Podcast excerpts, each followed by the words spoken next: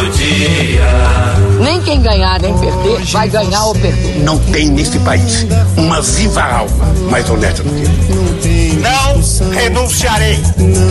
Sérgio Moro vai pegar vocês. Você no meu e eu faço. Eu sonego tudo que for. Podcast 3x3. Três amigos e três notícias do Brasil e do mundo na linguagem de boteco. Sejam bem-vindos à edição dessa semana do podcast 3x3. Pega a sua cadeirinha, senta aqui com a gente nesse pé sujo do podcast 3x3. Eu sou o Eric Miranda, estou com ele, Tiago Borba. Fala, Tiago. Bom dia para quem é do dia, boa tarde para quem é da tarde, boa noite para quem é da noite. Vambora, mais um.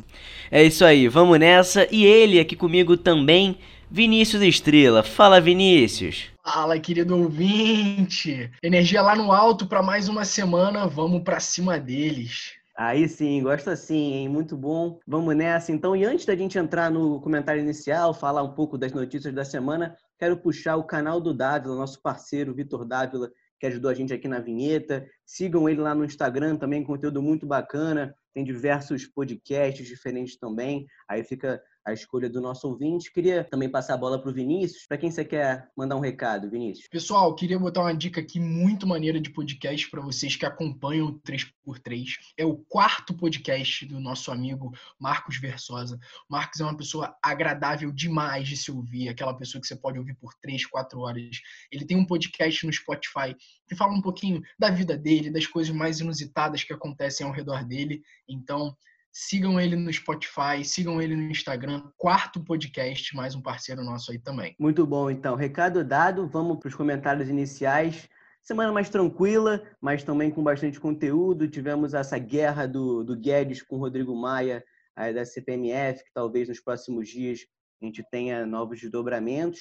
Também tivemos a posse do ministro da Educação, que a gente falou no último podcast, que ele foi nomeado, mas agora teve a posse, e também né, a delação do Edmar Santos, quente, notícia quente, a gente não sabe o que, que ele falou de fato, mas ele fez a delação. O Edmar conseguiu a proeza, só rapidinho, o Edmar conseguiu a proeza de ser preso na sexta tarde, e na segunda-feira à tarde ele já tinha fechado uma delação com o Ministério Público.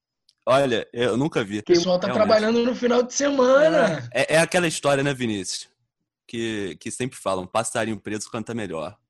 Um absurdo, é. mas acontece deixa para os próximos episódios. Vamos comentar bastante coisa aí sobre o Wilson Witzel.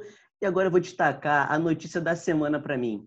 A gente não vai comentar aqui, mas para mim foi a notícia da semana.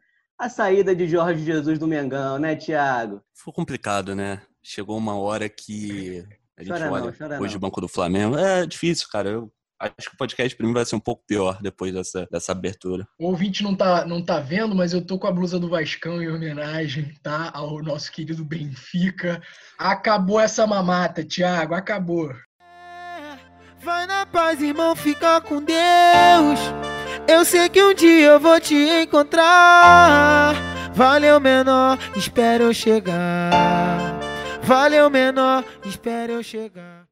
É, é só para lembrar que o Gabigol Bruno Henrique continuam. Só para lembrar, e vocês continuam com o Fernando Miguel e. Não, parou, é é parou, parou. Deixa disso, deixa disso, deixa disso. Vamos para os comentários iniciais aí das notícias da semana que a gente teve. Vamos para a primeira, do portal G1.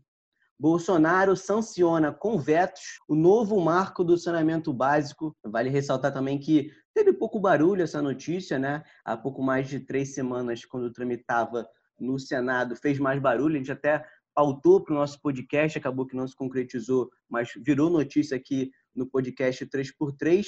O Bolsonaro teve 11 vetos ao projeto entregue a ele. E aí, antes de passar a, a pergunta, a indagação para o Vinícius, um dos principais pontos dessa lei sancionada pelo Jair Bolsonaro é justamente o fim do direito de preferência, vamos dizer assim, das companhias estaduais e justamente facilitar a presença das empresas privadas em licitações. Eu te conheço já de outros carnavais, Vinícius. Sei que você tem esse apreço pela iniciativa privada, principalmente em. Ah, pronto.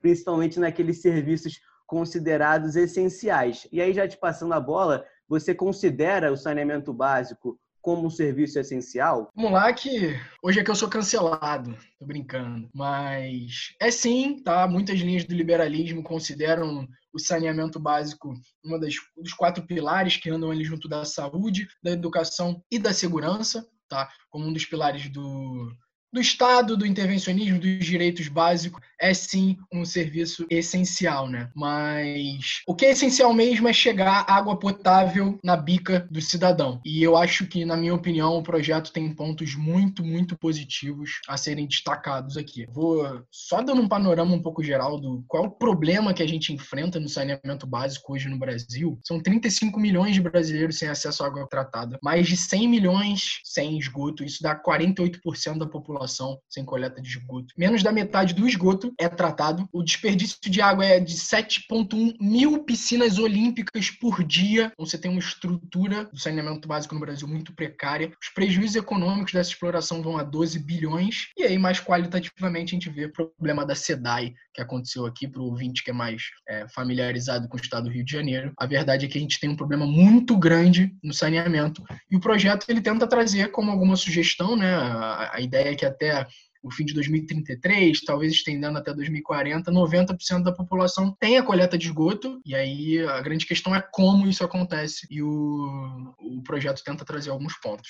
Muito bom. É, Tiago, alguns setores da esquerda justamente criticaram essa lei desde quando ela tramitava ainda no Senado. Né? Diversos senadores de partidos considerados de esquerda criticaram bastante esse novo marco do saneamento básico, com aqueles cenários apocalípticos, né? Bem, bem presente na esquerda aqui brasileira, é, a gente já conhece. Mas será que a, a, esquerda não aprendeu nada com a eleição de 2018, Thiago? Cara, essa é uma crítica que existe. Isso é uma questão muito, muito séria, né, no Brasil. Os dois lados, para mim, tanto a esquerda como a direita, enfim, que é a polarização que a gente tem hoje, eles usam artifícios bem, assim, pesados contra a sociedade, contra a população em geral, para de forma alarmista você criar mecanismos de, enfim, de, de embasar aquela teoria teoria, aquela, aquele posicionamento. É, a principal crítica da esquerda, pelo que a gente estava vendo nesses dias, vou citar duas aqui. Conta de água mais cara, eles afirmam que as periferias não serão atendidas, enfim, porque a conta de água vai estar mais cara. E por outro lado, ainda de olho na periferia, é, daria pouco lucro à empresa, né? Você construir, assim, você teria um gasto muito grande, uma estrutura mais precarizada e tal. É, como é que eu vejo? Cara, a gente tem que entender o seguinte, pelo menos em teoria, quanto maior a concorrência, melhor o preço para quem vai pagar aquilo. Então, assim, a primeira, a primeira questão é que manter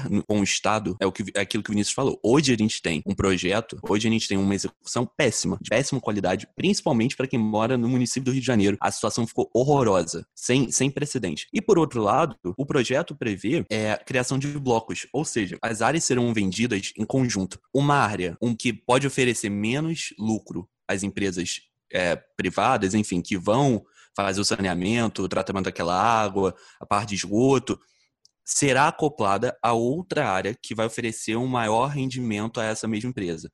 Ou seja, é como se a gente pensasse assim: bom, uma empresa privada vai ser contratada para renovar os estádios do Rio de Janeiro, tá? Então, quem vai ficar com o Maracanã, consequentemente, vai ficar com o pior estádio que tem no Rio de Janeiro. Porque você pega o melhor e o pior, você equilibra. Então, para que você não deixe tudo de bom, é, a Zona Sul na mão de uma empresa, as comunidades da Zona Sul na mão de outra, não, você equilibra, você bota São Conrado e Rocinha na mão de uma empresa. Agora, só por fim, Eric, eu queria trazer um cenário aqui para o ouvinte, né? Porque a gente zoa e tal, mas é, tem coisa séria também. Claro. A gente vive uma pandemia. Imaginar as comunidades sem água tratada, com uma estrutura mínima de enfrentamento ao coronavírus, é muito triste. E para mim essa é a maior representação de que o Estado abandona a população carente no Rio de Janeiro. Uhum. abandona as camadas mais pobres. Aliás, eu diria o seguinte: só tem um viés em que o Estado consegue ser permanente ao lado da população pobre, que é a aplicação do direito penal. Isso é comum, isso vem desde sempre, para sempre, e é uma coisa que que atinge, né, muito, muito sério, enfim, um contexto difícil, difícil da gente tratar, difícil da gente prever, e a gente também não sabe como é que vai se dar essa questão da, do marco legal do saneamento, né? É, Vinícius, quer complementar com alguma coisa? Quero, com certeza. Olá. Uma das grandes críticas da, da oposição, né, como o Thiago falou, é obviamente essa questão da tarifa ser mais alta. Ela fala também, eu separei aqui alguns principais pontos, que o cálculo econômico, né, desses, entre aspas, monopólios naturais também prejudica os pequenos municípios, destacado aí pelo Tiago. E um dos discursos que eu mais odeio, que é a questão do bem estratégico, que é tirar do Estado, da mão do Estado, um bem estratégico. Algo que a gente passou pouco aqui nessa nossa discussão é o que, que o projeto de fato prevê e como isso é, tanto nega o que a oposição está trazendo, quanto pode trazer de fato os resultados de 90% até o final de 2033 que eles querem. Né? Então, hoje, para o ouvinte entender, você pode ter consórcios e convênios públicos entre municípios na hora de tratar água e esgoto, de abrir isso para prestação de serviço. Você pode conceder, a partir de agora, né, com esse marco legal, que empresas privadas prestem esse tipo de serviço. Hoje, né, a gente tinha comentado no último podcast a questão de licitações, a gente falou bastante sobre isso, dei uma olhada lá no episódio 02. A gente falou sobre licitações. Hoje, a prestação de serviços de saneamento básico ela não tem licitação, ou seja, é um bem exclusivo sem licitação de companhias estaduais. E o que o projeto prevê é aumentar a concorrência, tentar trazer um pouco mais, abrir o leque para entender quem pode resolver o problema de saneamento básico do Brasil. Significa que o Estado está saindo da atuação? Óbvio que não. Primeiro, porque ele ainda regula né? Ele ainda está regulando, ele é o dono da licitação, ele traz as boas práticas que devem ser adotadas dentro do edital. Você ainda pode ter players do mercado que são players públicos para tocar é, a prestação de serviço de saneamento de saneamento básico. Então, é aquilo que a gente conversou, né? A ideia do projeto não é tacar na iniciativa privada, tira o Estado do saneamento básico, até porque, de fato, é um bem essencial, é algo que está previsto na nossa Constituição. Então, o Estado não sai, ele vira um Estado que pode ser um dos agentes, e aí você aumenta o leque de empresas que podem prestar esse serviço, você flexibiliza o formato de junção entre estados e municípios, você traz maior concorrência, e aí isso cai por terra um pouco das críticas da oposição, né? Como é que um senador do PT chega para mim, um congressista do PT, diz que a tarifa ficar mais cara, ficará mais cara se agora eu tenho um processo de licitação? Então, o mecanismo de licitação é um mecanismo público para que o preço seja um dos principais variáveis na hora de chegar um serviço para o cidadão. Então, não faz sentido. Como é que você critica o cálculo desses monopólios naturais se existem formatos, como o Thiago falou, de explorar municípios maiores e menores dentro de um mesmo edital? E quem fez esse cálculo? Bairros mesmo, né, Vinícius? É, é localidades localidades, até mais micro. Então, quem fez esse cálculo para dizer? E aí, de novo, né, a esquerda não apresenta de fato dados concretos, planos concretos para resolver o problema do saneamento público. É só bater, bater, bater. E por isso que perde cada vez mais capital político. Eu fico muito triste, tá? Essa é a verdade. Eu poderia ficar falando aqui de saneamento básico e etc., termos mais técnicos, mas a verdade é que eu quero que a, que a esquerda, os intervencionistas, eles tragam propostas que subam o nível da discussão. É só isso que eu quero, né? Para que o debate fique um debate cada vez mais rico e não é isso que está acontecendo. O que, que eu tenho também para trazer de crítica para esse projeto, né? Porque eu não vou ser o cara que vai bater, bater palma, né? Ah, legal, ótimo, perfeito. Óbvio que não. A minha principal crítica é: será que isso vai ser abatido de alguma forma? Essa redução da participação? Tenho certeza que não. Que a minha outra crítica é: você vai criar uma estrutura de burocratização, fiscalização da fiscalização, que você já tem municípios que vão fiscalizar, você tem estados que vão ser os responsáveis pelos editais, mas aí você cria né, um comitê interministerial, o CISB lá, do saneamento básico, para regular a regulação né, e justificar o dinheiro que vai entrar do imposto e, obviamente, o cidadão no final pode sim pagar a mais, pode sim, segundo a crítica da esquerda, mas isso só vai acontecer porque, de fato, a estrutura do governo não vai é, compensar essas novas mudanças. Eu sou muito a favor do projeto, eu acho que é uma alternativa aí do que está acontecendo. É, esses monopólios naturais, eles não são uma justificativa clara, vamos ver o que está acontecendo aí. A minha principal crítica é que hoje quem critica o projeto não tem pele em risco e não tem né, uma alternativa clara ao problema do saneamento básico do Brasil. Então, o que, que a gente vai fazer? Traga para a gente propostas mas ele não tem pele em risco. Então, é, quem está bebendo água que vem da privada do vizinho não quer saber tá, se o monopólio ele é público ou se ele é uma prestação de serviço privada por licitação. Ele quer é não ter cólera, é não ter leptospirose. Ele não está nem aí se é o Estado, se é a SEDAI ou se é um, é um player privado, desde que também não pese no bolso dele que você tenha a qualidade do produto. Mas não é o parlamentar do PT que vive essa realidade. Ele não sabe o que é isso. Ele vai entrar na fantasia do discurso de discutir monopólios e o monopólio estratégico do Estado. O problema para o liberal também não acredita. É, isso é importante fazer aqui, né? Separar o joio do trigo. o liberal ele não diz que o problema é necessariamente o Estado. A maioria deles defende que o problema é o monopólio. Né? E, infelizmente, ainda é uma estrutura monopolizada. Com as licitações a gente consegue tirar um pouco disso, mas ainda é uma estrutura monopolizada. Mas, infelizmente, hoje, no Brasil, entre um monopólio privado, fiscalizado pelo Estado, e o monopólio que a SEDAI tem no estado do Rio de Janeiro, eu prefiro apostar na alternativa privada. Essa é a ideia. Porque é muito fácil, tá? Lutar para deixar a coisa como é que ela tá. É muito fácil não propor nada de novo se você não tá bebendo água com cocô. Né? Se você assiste a sua notícia do Jornal Nacional com uma garrafa de Minalba na mão, quando a coisa aperta. Então, essa é a minha grande crítica nesse, nesse assunto. É, você falava da SEDAI, a gente sofreu esse problema. E a gente, eu digo da capital, não precisa ir muito além, na periferia, é, ir para a Baixada Fluminense. Claro que na Baixada Fluminense o problema foi muito maior, né? Lá na rádio, por exemplo, a gente recebeu vários relatos de água barrenta, água marrom da SEDAI em janeiro. E aí eu quero destacar que a nossa água lá do Guandu, que abastece aqui, a estação do Guandu que abastece Rio de Janeiro, principalmente, tinha gigoga, cara. Gigoga planta aquática que se dá em água de esgoto, sabe? Isso foi flagrado por vários jornais de Goga, cara, isso é um nojo. Eu, eu não, você que tem confiança em beber água hoje, sem saber a procedência dela, você confia na água dessa daí que você bebe? Eu não, eu não. Exatamente. O, a questão é essa, cara. Depois daquele, daquele escândalo que foi no começo do ano, água barrenta e a SEDAI. E o que, que aconteceu? O que aconteceu depois disso? A gente bebeu água, a gente ficou com um verme na barriga. O que, que aconteceu depois disso? Nada, nada. E aí eu vejo o funcionário da SEDAI na porta da, da empresa fazendo, fazendo manifestação contra a privatização. Cara, eu não estou preocupado com o funcionário da SEDAI, eu estou preocupado com o cidadão fluminense, que eu tenho certeza que não está satisfeito com o serviço prestado pela empresa. Isso é óbvio. Pergunta para qualquer cidadão fluminense: você gosta do, do serviço prestado pela SEDAI? Ou ele é maluco, lunático, fala: não, eu, eu gosto, tem um buraco aqui na minha rua que na mesma semana a SEDAI veio consertar. Só sou maluco. Isso não acontece. É um, é um serviço horrível prestado pela SEDAI. A verdade é essa. Tiago, você quer complementar com alguma coisa? Porra, depois de tudo que vocês falaram aí, eu só tenho uma análise leve para fazer aqui. É, em relação, de novo, às comunidades, né? O Vinícius começou a falar, eu, eu comecei a falar delas, o Vinícius complementou, eu queria fechar. Alguns especialistas, é, principalmente membros de, da Associação de Moradores, eles entendem que existe uma, e assim, isso pode parecer óbvio, mas no contexto do saneamento básico não é nada óbvio. É uma necessidade de políticas públicas de urbanismo, né?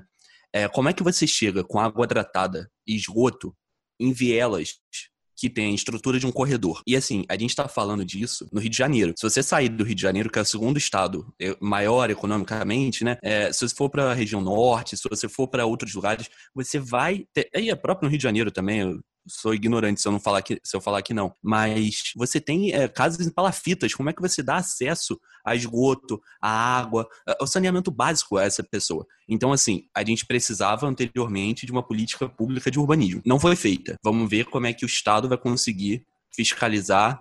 E para a galera que é do direito, uma dica: assessoriedade administrativa. O Estado legisla e ele mesmo vai fiscalizando por outras pessoas que não são eleitas do povo, que não estão ali fazendo um papel público, quer dizer, elas estão fazendo um papel público de agência reguladora, mas elas acabam legislando em terceiro grau. Então, o perigo disso, né, da gente ter agentes que legislam em cima de outra coisa. Mas, enfim, para não me estender muito, é, a minha principal questão é essa. Como é que a gente vai tratar disso, tanto no Rio de Janeiro, que é o nosso exemplo aqui, a gente é daqui e tal, mas também em outras regiões do Brasil, para mim isso é bem perigoso. Sensacional. Mano, eu queria fazer dois disclaimers, Eric, tá? Porque vai, vai, vambora. Pra, não, não me cancelarem. A primeiro deles é falei muito do PT, mas quando eu digo PT é como uma representação da esquerda, de quem pensa contrário à oposição como um todo, figurada pelo PT, tá, gente? Eu não sou o Bolsonaro, fora PT, fora Dilma, não, não. Foi só uma representação e um segundo disclaimer é que não significa e aí isso é, tem que tá, ficar muito claro, que o, o Estado não deva atuar no saneamento básico. É sim um bem essencial, ele deve atuar. Só que a grande questão é quando a gente polariza, ah, joga na, tá jogando na mão da iniciativa privada, então deixa tudo na mão do Estado, você perde o que de colaboração. Políticas públicas, como o Thiago está falando, podem ser em conjunto entre iniciativa privada e iniciativa pública. É entender até que até onde vai o papel de cada um. A gente não pode polarizar esse discurso esquerda, direita, é, Estado versus iniciativa privada como se a gente fosse tacar o saneamento básico na mão de um ou outro. Não, a gente consegue ter cooperação e é isso que o projeto está tentando trazer. Vinícius, só para fechar com chave de ouro essa notícia, repete o fora PT, fora Dilma, por favor. fora PT, fora Dilma! Eric, corta só esse trecho e bota no início do programa para o Vinícius ser. Muito bom, muito bom. Já chantageado. Para a próxima temporada aí. Bom, enfim, vamos nessa então para nossa segunda notícia da semana. Estreando uma notícia internacional aqui no nosso podcast, no terceiro, na terceira edição aí do podcast 3x3. O governo dos Estados Unidos executa terceiro homem nesta semana, após um intervalo aí de 17 anos. Essa notícia foi do G1, portal G1, e um dado que eu destaquei aqui que o governo Trump, em alguns dias, conseguiu chegar ao mesmo número de mortes dos últimos 57 anos. É um dado super importante. Já passando a bola para o Vinícius, é uma questão é, na sociedade americana muito mais presente do que na nossa aqui brasileira, né, Vinícius? É uma questão muito do debate público americano, muito presente. E é, eu sei que você estudou sobre isso, poderia falar um pouquinho aqui para gente o quanto isso afeta e quanto isso é faz parte da política do governo Trump. Perfeito, cara. Eu vou, vou falar um pouco só de um highlight que eu acho que o Thiago pode, pode pode aprofundar nesse tema melhor. Se a gente parar para ver os documentários e filmes americanos, diversos deles têm o tema pena de morte. Isso mostra como o peso de execuções em julgamentos pesa tá, politicamente. E aí um recorte que eu fiz aqui para trazer para o nosso ouvinte é como isso pode afetar o próprio Donald Trump, porque essas execuções vêm claramente como um reflexo ideológico da política do Trump. Então, alguns analistas políticos americanos falam que desde o início, desde a posse dele, ele está trazendo e tentando acelerar essas execuções, essa pena de morte. A gente sabe um pouco como o Trump se porta em relação a isso. A Igreja Católica ela tem tido uma retaliação dentro, dentro desse contexto lá nos Estados Unidos. Só para vocês entenderem um pouco, hoje nos Estados Unidos, aproximadamente 48% da população é protestante 22,7% é católica, né? E a Igreja Católica, inclusive o Papa se pronunciou, ela tem se engajado nessa causa e o Trump está aí numa encruzilhada entre querer se reeleger e tentar ganhar alguns nichos da população americana para isso. Então, a minha dúvida que fica é: será que esses movimentos apesar de, óbvio, trazer para os mais fiéis e falar e comunicar com os mais fiéis que são de fato a favor de pena de morte, não está afastando do Trump, né?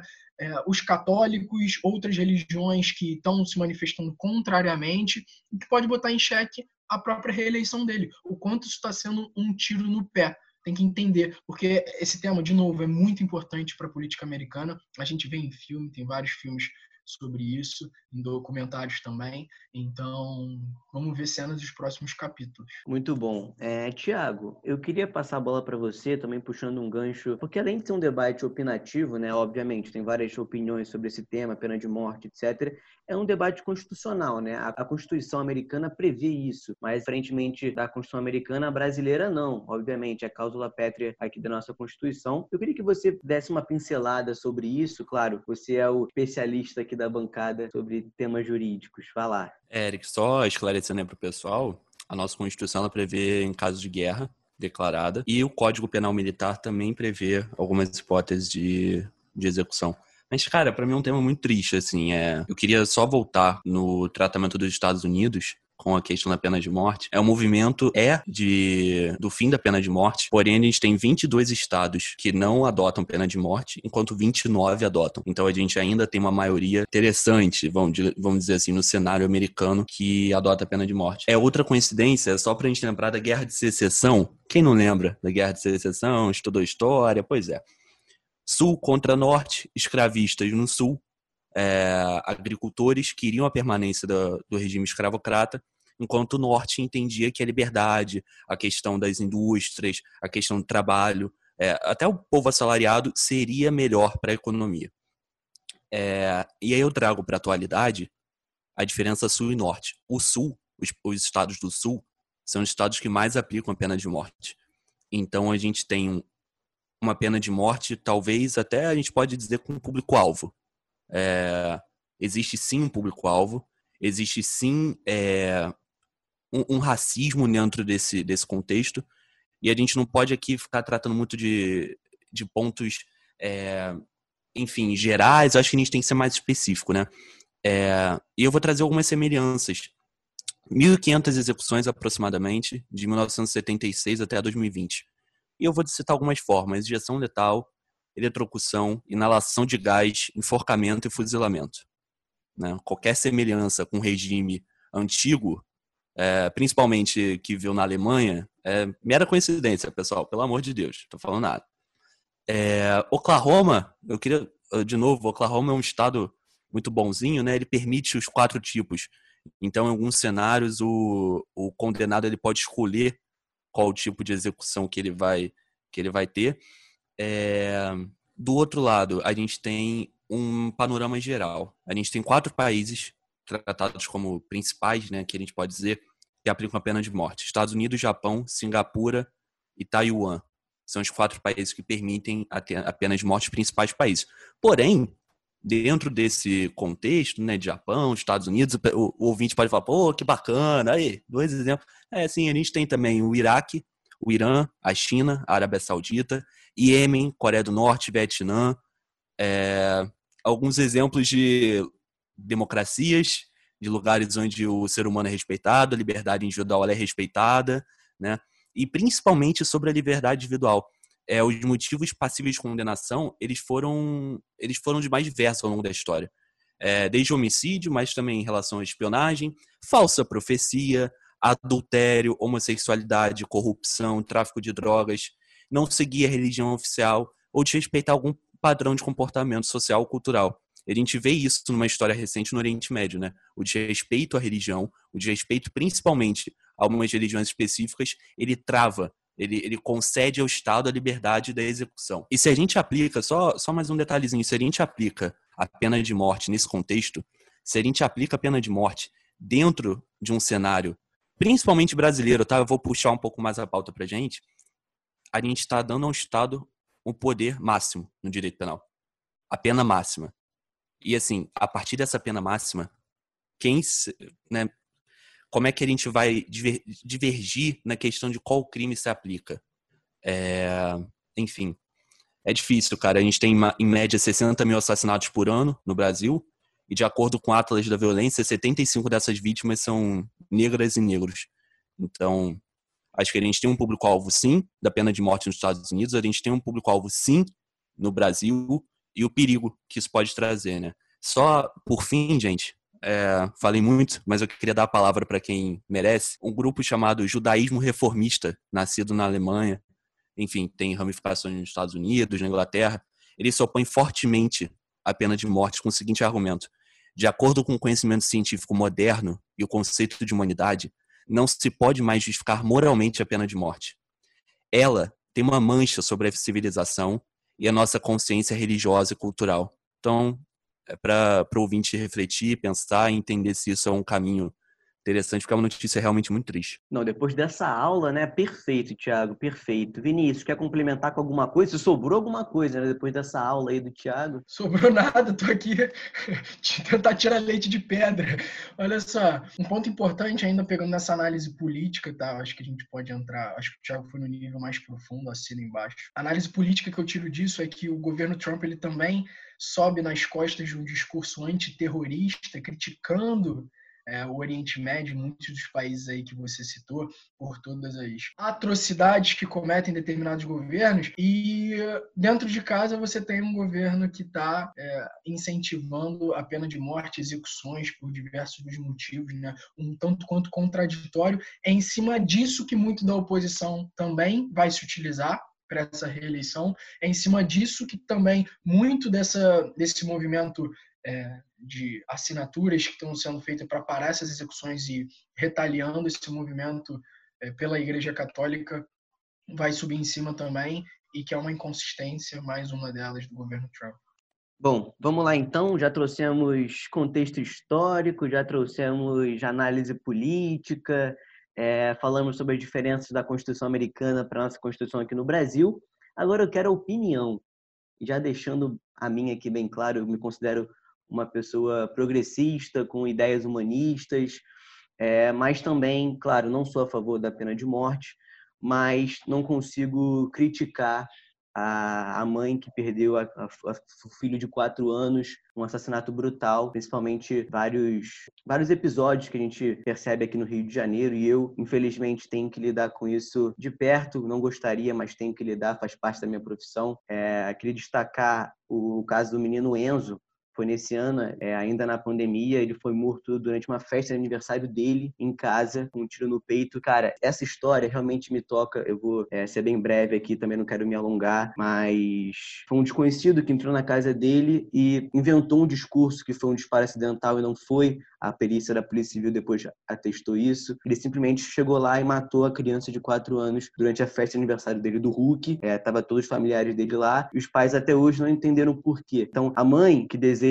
a pena de morte ou que esse cara morra, eu não consigo falar, cara, você não deve desejar isso. É, o Eric, na emoção, talvez desejasse também. Claro, o Eric racional não deseja pena de morte a ninguém, mas eu não consigo apontar o dedo e falar, cara, você não deve desejar isso a ninguém. Para uma mãe que perdeu o filho de 4 anos da forma que foi. Se isso me toca como jornalista que tem que narrar esse tipo de fato, imagina para a mãe, imagina para ela que viveu aquilo, que viu a, o filho morto, sabe? Então tem esse esse lado também. Eu não consigo apontar o dedo quando acontece esse tipo de caso. E já deixando a minha opinião, é Vinícius, qual é a sua? É, Eric, eu acho que é um assunto um pouco delicado, complicado. Eu não sou a favor da pena de morte e eu carrego crenças, tanto ideológicas quanto também religiosas, e muito por isso esse é um assunto muito complicado de se lidar. Também não julgo essa mãe, Eric, mas também vi muitos relatos de mães falando que eu não quero que a pessoa vá lá e simplesmente morra né, de uma parada respiratória em dois segundos. Eu quero que ela pague por aquilo.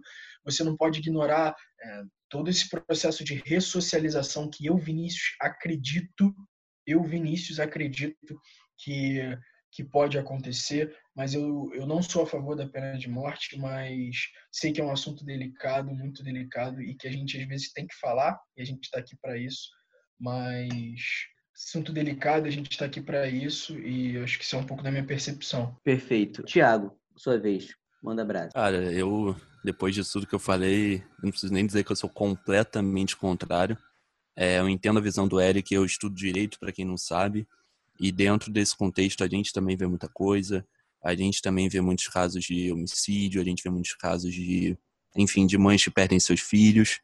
Mas eu gosto sempre de trazer dois pontos. O primeiro é que a pena de morte ela não, não se aplica também nos Estados Unidos, como em outros lugares do planeta, é apenas homicidas. Né? Então a gente tem esse primeiro detalhe. É, então, cara, na Indonésia ele é condenado por transportar 13 gramas de cocaína. Enfim, tráfico. Será que ele tem uma mesma importância? Será que tem o mesmo peso? Mas eu quero trazer também o outro lado daquela mãe ou daquela filha que, enfim, tem seu pai, seu familiar cometendo um homicídio, que também vai ver ele morto, também vai ver ele sofrer uma injeção letal, um fuzilamento, um apedrejamento em praça pública, uma guilhotina, é, uma cadeira elétrica, uma inalação de gás, e como isso nos remete a um sofrimento, né, assim, dos dois lados. Eu acho que a gente tem que entender que é um problema muito grande. É, acho que a gente deve sim debater. Eu, particularmente, não tinha esse debate antes e a gente não tinha esse debate com outras pessoas antes. Eu acho que a gente tem que falar, é necessário, mas eu não, não tiro a dor da vítima, não tiro a dor do familiar. Eu acho que é uma questão, enfim, que deve sim ser respeitada de qualquer modo, mas como operador do direito, como quem produz leis, né, eu acho que as pessoas têm que pensar de modo geral. Enfim, difícil você julgar a coisa com o fígado, né? Por que, que o assunto é tão delicado, né? Porque a gente tenta trazer para uma lei universal algo que é tão individual e tão moral. É por isso que é uma linha muito tênue, por isso que tem um debate exaustivo. A gente tentar universalizar em formatos de leis, de regras, etc. Algo que é muito individual, que é moral, é como o Tiago pensa, é como o Eric pensa, é como ele sente em relação. Isso que cria essa, esse tabu aí mas que deve ser quebrado, eu acho. A gente tem que discutir todo tipo de coisa, mas acho que no final vocês pontuaram bem. Bom, acho que o Vinícius sintetizou aí perfeitamente. Vamos para a próxima notícia, notícia muito quente dessa semana, talvez a principal notícia aqui do cenário político brasileiro, que deu muito burburinho. É, Momento fofoquinha, né, Eric? Momento agora Léo Dias, agora a gente vai na fofoquinha. Eu sei que vocês gostam, mas que rendeu muito burburinho, principalmente setores das Forças Armadas, do governo Bolsonaro e também, infelizmente, a gente tem que conviver com isso, né, Tiago? Aqui na nossa Suprema Corte, dentro do Supremo Tribunal Federal, é a notícia da Folha de São Paulo, abre aspas. Exército está se associando a genocídio se referindo à pandemia do novo coronavírus. Essa foi uma fala do nosso ministro do Supremo Tribunal Federal, Gilmar Mendes, todo mundo conhece, bem conhecido, bem político, esse nosso ministro. É, ele falou essa, essa fala, ele teve essa fala durante um debate com Luiz Henrique Mandetta, nosso ex-ministro da Saúde, que foi exonerado do cargo ali no começo da pandemia, e o médico da Globo, né, o Drauzio Varela, bem conhecido aí dos tempos de Fantástico. Ele criticou, assim, acho que a ideia dele foi criticar justamente essa ocupação excessiva de militares em postos de comando no Ministério da Saúde, no meio dessa pandemia aí do coronavírus. Acho que a, a tentativa dele foi exatamente essa, de criticar o militarismo excessivo, principalmente na pasta da saúde, no governo Bolsonaro. E aí, já jogando a bola para o Vinícius, dá para falar que temos um, realmente um genocídio acontecendo no Brasil, que foi a fala que o nosso ministro teve, ou ele exagerou, ou ele não foi tão responsável na fala dele? Como é que você pontua essa, Vinícius? O Vinícius abriu todas, hein? Eu só queria citar isso aqui. É, o editor é, tá com uma clara preferência, mas... É, é complicado, né? Acho que tô molhando a mão do Eric aqui no privado, fica tranquilo, Thiago. Vamos lá. Cara, não tá acontecendo um genocídio no Brasil, tá? Uma extrema irresponsabilidade um ministro da Suprema Corte do nosso país acusar um presidente da República, um governo de genocídio. Eu vou abrir aqui o Google, que eu sou muito chato com essas coisas, tá? Eu acho que a etimologia da palavra importa muito, tá? Porque o peso das palavras de um ministro é muito importante. Genocídio, extermínio deliberado, parcial, total ou total de uma comunidade, grupo étnico, racial ou religioso. Exemplo que o Google nos dá: judeus na Segunda Guerra Mundial, gente. Muito complicado, tá? Muito complicado. Não vou passar pano. Há um abismo, tá? Entre a negligência, a imprudência, a falta de decoro, sim, de que o nosso presidente, enfim, todo o problema da saúde que a gente vem batendo na tecla, é, há, uma, há um abismo entre todas essas atitudes incorretas e dizer que 78 mil mortes estão na conta de uma pessoa, culpabilizando. E quando você afirma que está acontecendo um genocídio, é isso que ele está falando. Isso vindo de um ministro do STF é inacreditável, né? É, o Gilmar soltou lá essa pérola, ele falou também que ah, a inoperância e etc. A gente tem críticas, obviamente, ao Ministério da Saúde, a forma com que o, o governo está lidando com tudo isso, a gente já bateu exaustivamente disso, mas nisso, mas onde é que o Gilmar Mendes virou referência em como lidar com o coronavírus, gente? Eu não consigo entender isso, tá? É uma coisa que é discutida por linhas de pesquisa, cientistas, médicos, ninguém sabe exatamente o que está acontecendo. Para o Gilmar ir lá, dar uma de Tiago, cagar um monte de regra numa live, né? E aí o Pazuello... Bacana, legal. é, Gilmar Mendes, você... Pazuello foi muito educado. Eu gosto dele. Você gosta? Eu sei disso. O Pazuello foi muito educado, ele foi diplomata, tá? Respondeu à altura, falou, cara, o general não pode se sentir atingido por causa disso, eu tenho outra missão, tá? Minha missão é, eu tô numa guerra contra uma doença que já matou 75, 78 mil pessoas, né? Ele foi é, foi feita no momento errado, Gilmar, etc. Informações um pouco truncadas, foi bem mal colocado. Então, queria destacar isso aí, essa falta de responsabilidade. E na outra ponta, né, um cara, um, um militar que poderia ser criticado, ele teve decoro, né, agiu à altura do cargo. Vou falar muito brevemente para o Thiago não ficar chateado comigo, achar que eu só abro com o Vinícius, não sei o que lá, que, eu tô molhando, que, que ele está molhando a minha mão aqui no. O ouvinte sabe que é uma verdade, né? Você bem breve, já vou passar a bola para você. Eu discordo um pouquinho do Vinícius, acho que o Bolsonaro não é responsável pelas 78 mil mortes que a gente tem hoje no Brasil. Mas não sei se penalmente ele pode ser responsabilizado, mas moralmente eu tenho certeza que sim. Bolsonaro, desde o primeiro dia da pandemia, negou o vírus. Desde a primeira fala que ele teve, ele negou o vírus. Em nenhum momento ele teve atitudes que condiziam com a ciência, condiziam com a Organização Mundial da Saúde, ele sempre negou isso. Ele defende um medicamento que não tem comprovação científica. Todos sabemos disso. E até hoje ele defende a cloroquina. Ele é o único chefe de Estado que defende Eric, a cloroquina. Bota o áudiozinho do Bolsonaro falando sobre a eficácia da cloroquina. Ah, não tem comprovação científica que seja eficaz. Mas também não tem comprovação científica que não tem, que, que não tem comprovação eficaz. Para mim é muito fácil, tendo uma decisão do STF que dá aos, aos governadores e prefeitos a responsabilidade por decretar ou não o isolamento e as questões no âmbito municipal, é muito fácil para um presidente lá em Brasília ficar negando um vírus quando mata mil pessoas por dia, sabe? É muito fácil para ele isso. E aí, no final, ele não vai ser responsabilizado por nada. Nós temos 78 mil mortes hoje. Eu acho que o Gilmar Mendes, ele pode ter exagerado na, na hora que ele falou genocídio. Ele pode ter exagerado. Mas eu acho que foi uma, uma crítica muito clara ao Bolsonaro, na pasta hoje da saúde do governo Bolsonaro, nós não temos um médico à frente da pasta. Nós temos um militar, um gestor da pasta. E, cara, beleza, o Pazuello, ele pode ser um ótimo gestor, um ótimo militar, mas ele não é um ótimo médico. E hoje o brasileiro precisa de um médico, mais do que nunca de um médico na saúde. Acho que isso é muito claro. Hoje a gente não tem um ministro realmente efetivo na, na saúde. Nós temos o Pazuello, que ainda é interino. E o Bolsonaro não parece estar preocupado em colocar alguém lá. Acho que essa não é uma preocupação. Enquanto isso, morrem mil pessoas por dia. Falar que o Bolsonaro não tem responsabilidade, não pelas 78 mil mortes,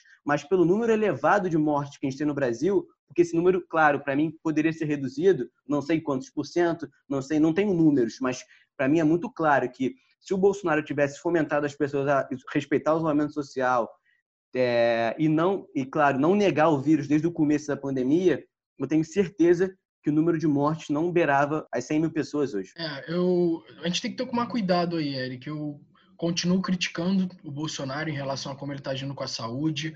Falei da negligência dele, a gente bateu exaustivamente nessa tecla. Com isso, eu tô contigo. Mas daí a gente afirmar que 78 mil mortes são culpa, sim, e são responsabilidade é, do Bolsonaro, ele tem uma responsabilidade institucional de plano de ação, eu concordo. Mas aí um, nem nós, nem eu, nem você, muito menos o Gilmar Mendes pode ir afirmar que o que ele está praticando, essa, essa negligência, é como se fosse um genocídio. Porque aí a gente parte de uma premissa de que a gente poderia botar ele numa cadeira e ele ser julgado num processo criminal. Isso não é verdade. Isso não é verdade. Ele pode sim, né? A gente tem que cobrar determinadas atitudes, e aí eu gênero, número e grau com você, mas acho muito complicado, tá? Dizer que vidas estão sendo. Vidas estão na mão do Bolsonaro, é, que ele tá sujando a mão de sangue. Cara, não, indiscutível. Indiscutível, só cortando o Eric aqui, porque vocês falaram pra caramba, esse assunto eu fiquei quietinho, né? Ah, Bacana. Ouvinte, ouvinte tá de olho. É, cara, para mim é muito simples. O Gilmar falou o que não devia.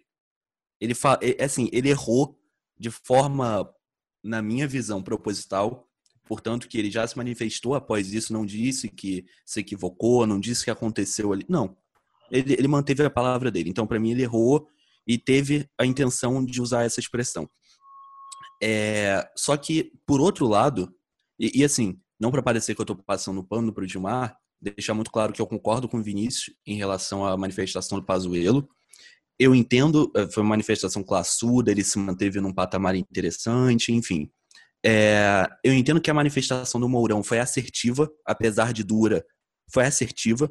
A manifestação que o Mourão fala, que se o ministro tiver, enfim, eh, caráter ou honra, eh, algo do tipo, algo do gênero, eu não me lembro agora exatamente, ele vai, ele vai pedir desculpa, enfim, ele vai se retratar do que ele falou. Mas, para mim, o principal ponto do Gilmar é o seguinte: a gente tem aproximadamente quase 80 mil mortes, né? A gente está 78, 76 por aí mil mortes hoje, né? Da data que a gente grava. É, e, coincidentemente, a gente está 70 dias sem o ministro da Saúde.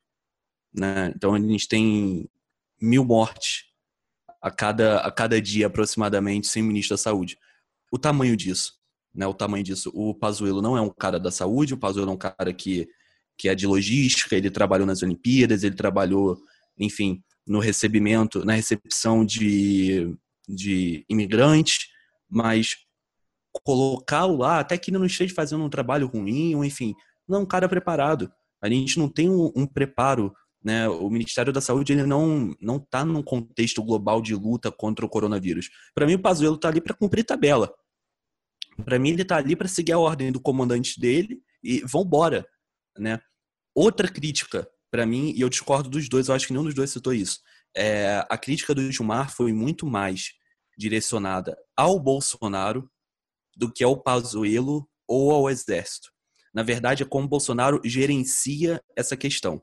Ou seja, como é que o Bolsonaro, um, chefe, um político, né? Óbvio, todo presidente como é um político. Ele não gerencia, ele... né? É, mas como é que ele, de forma a não gerenciar, como é que ele agrupa um militar que ainda em exercício? Uma coisa é o militar da reserva, uma coisa é o cara que está aposentado, o cara que está encostado. Bom, eu vou entrar para um governo, é, o general Heleno, o Mourão, são militares já aposentados. Esses sim podem virar políticos, podem participar de governos. Agora, você chamar um militar nativa, você incorpora alguém que é uma instituição permanente de Estado a um governo. E essa é uma crítica muito grande ao Bolsonaro. E para mim, a principal crítica do Gilmar é essa: é como o exército se deixa ser utilizado como membro de, de governo, sendo que ele não é. Ele é uma instituição permanente do Estado. Independente se o governo é Lula, Dilma ou Bolsonaro. O Exército é inerente a isso. Então, acho que essas são as principais críticas. É... Enfim, existe uma discussão ainda no campo jurídico sobre a, o envio de uma, de uma reclamação à PGR é, do Gilmar. Cara, eu entendo que é, é algo bem complicado. Eu acho que a gente tem que primeiro pensar que sim, o Gilmar deveria ter sido tratado, mas daí você imputar é, o crime de, de calúnia, né? Para você ter uma calúnia, você teria que ter de fato um crime que está acontecendo sendo imposto a alguém. Na minha visão, o crime não foi imposto a ninguém. E, por outro lado, não existe calúnia se não há crime. O genocídio não está acontecendo. Não existe genocídio. E o general Heleno, para mim, isso é, é um erro muito claro, assim, da questão jurídica do, do governo. E, e, outro complemento, né? O general Heleno, ele fala, ah, a gente está muito longe de um genocídio, né? Os números estão longe de um genocídio. General, meu querido general, a gente não está longe de um genocídio. Isso não é um genocídio. O Vinícius trouxe a concepção de genocídio. Não se trata aqui de genocídio. Se trata, sim, de uma incompetência administrativa, de uma crítica as instituições de Estado incorporarem um governo. Enfim, e um erro absurdo, colossal de um ministro do STF, mais um. Né? É, há um tempo a gente já tem o judiciário brasileiro tomando a frente das grandes mídias. Essa galera que faz direito é muito complicada, vou te falar, cara. Não, ótimos pontos, Thiago. Gostei bastante. É, e só exemplificando para o nosso ouvinte como até o Exército, até setores do Exército, até alguns ministros do governo Bolsonaro meio que aceitam a culpa que Bolsonaro tem de parcela das mortes que a gente tem no Brasil hoje pelo coronavírus.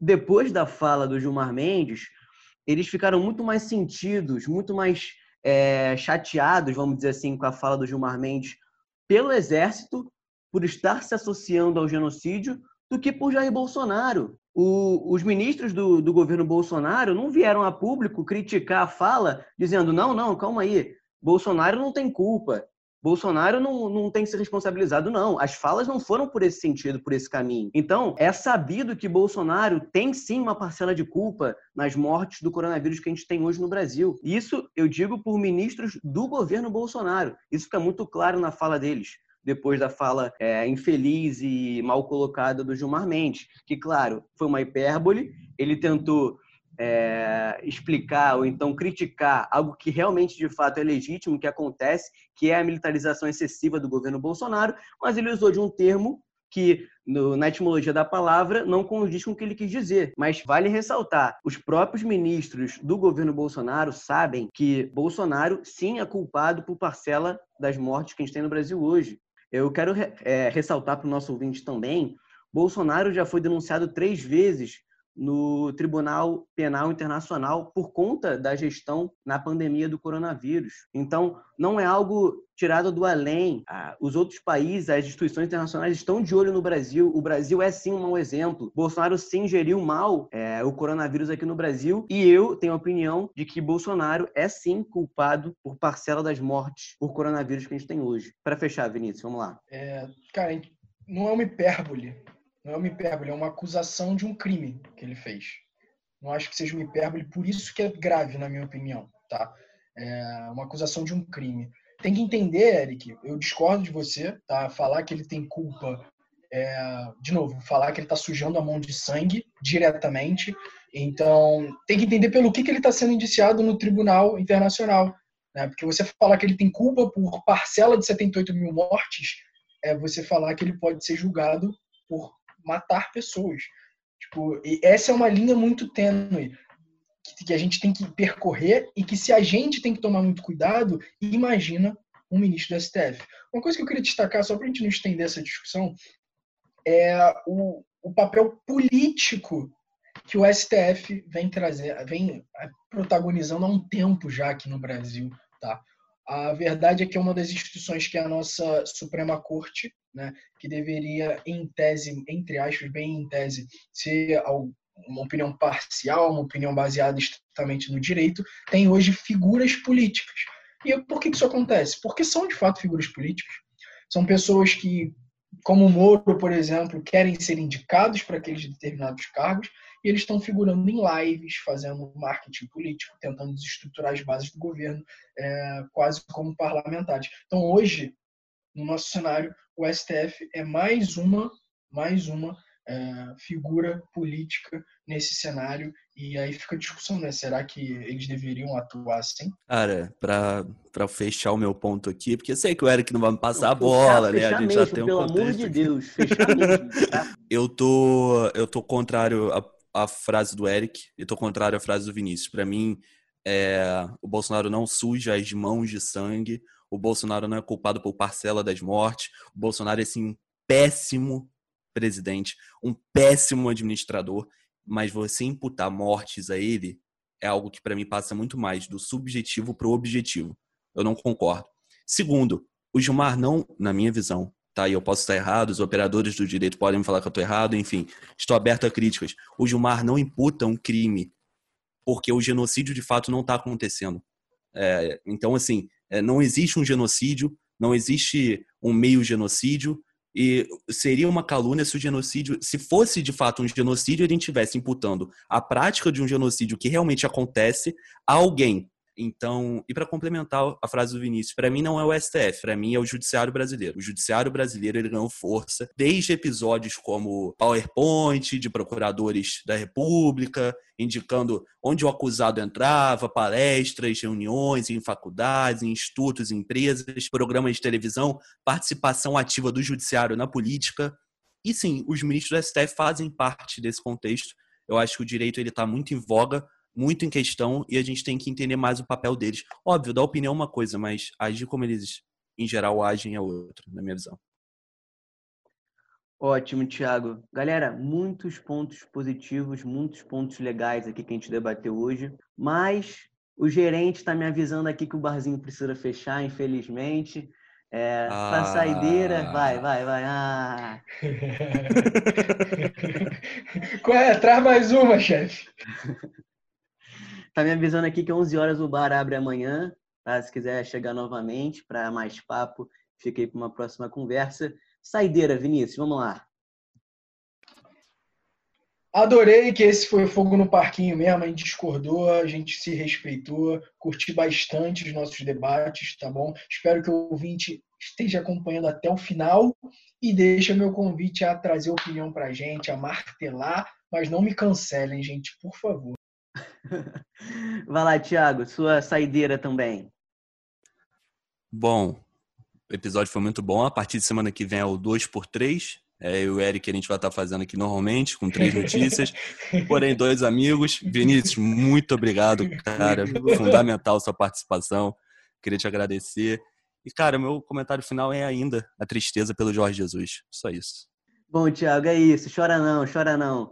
É, vamos fechar por aqui. Tchau, Vinícius. Valeu, pessoal. Valeu, Thiago. Um abraço. Valeu, pessoal. Valeu, Vinícius. Tamo junto. Até a próxima. Agora eu quero saber se a galera bebeu água. Tá com sede? Bebeu água. Tá com sede? Olha, olha, olha, olha. Água mineral. Água mineral. Água mineral. Água mineral do Candial.